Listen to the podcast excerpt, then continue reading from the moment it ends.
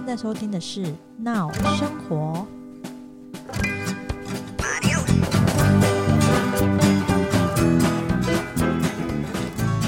今天是节目的第一集，不免俗的，还是介绍一下我是谁。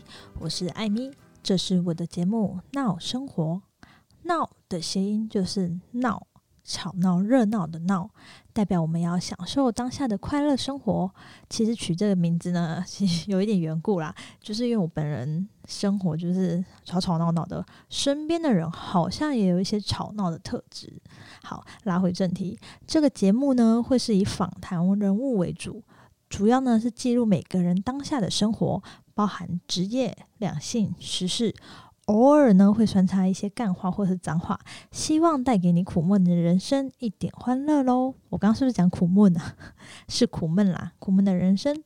第一季呢，会以职人生涯为主，刚好到了毕业的季节，相信很多毕业生都对自己的未来感到很困惑，在一零四上看到职缺。